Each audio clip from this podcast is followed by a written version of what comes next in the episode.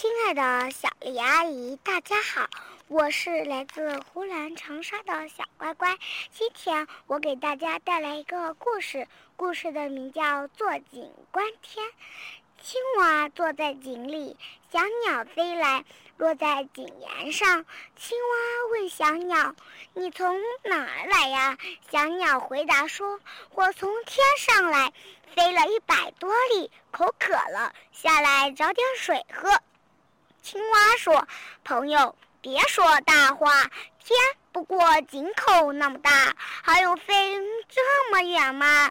小鸟说：“朋友，你弄错了，天无边无际，大得很啊。”青蛙说：“朋友，你弄错了，我天天坐在井里，一抬头就看见天，我不会弄错的。”小鸟说。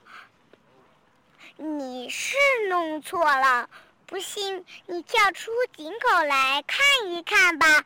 现在到了读诗的时间，今天的诗名为《山行》，唐·杜牧。远上寒山石径斜，白云深处有人家。停车坐爱枫林晚，霜叶红于二月花。小朋友们，拜拜。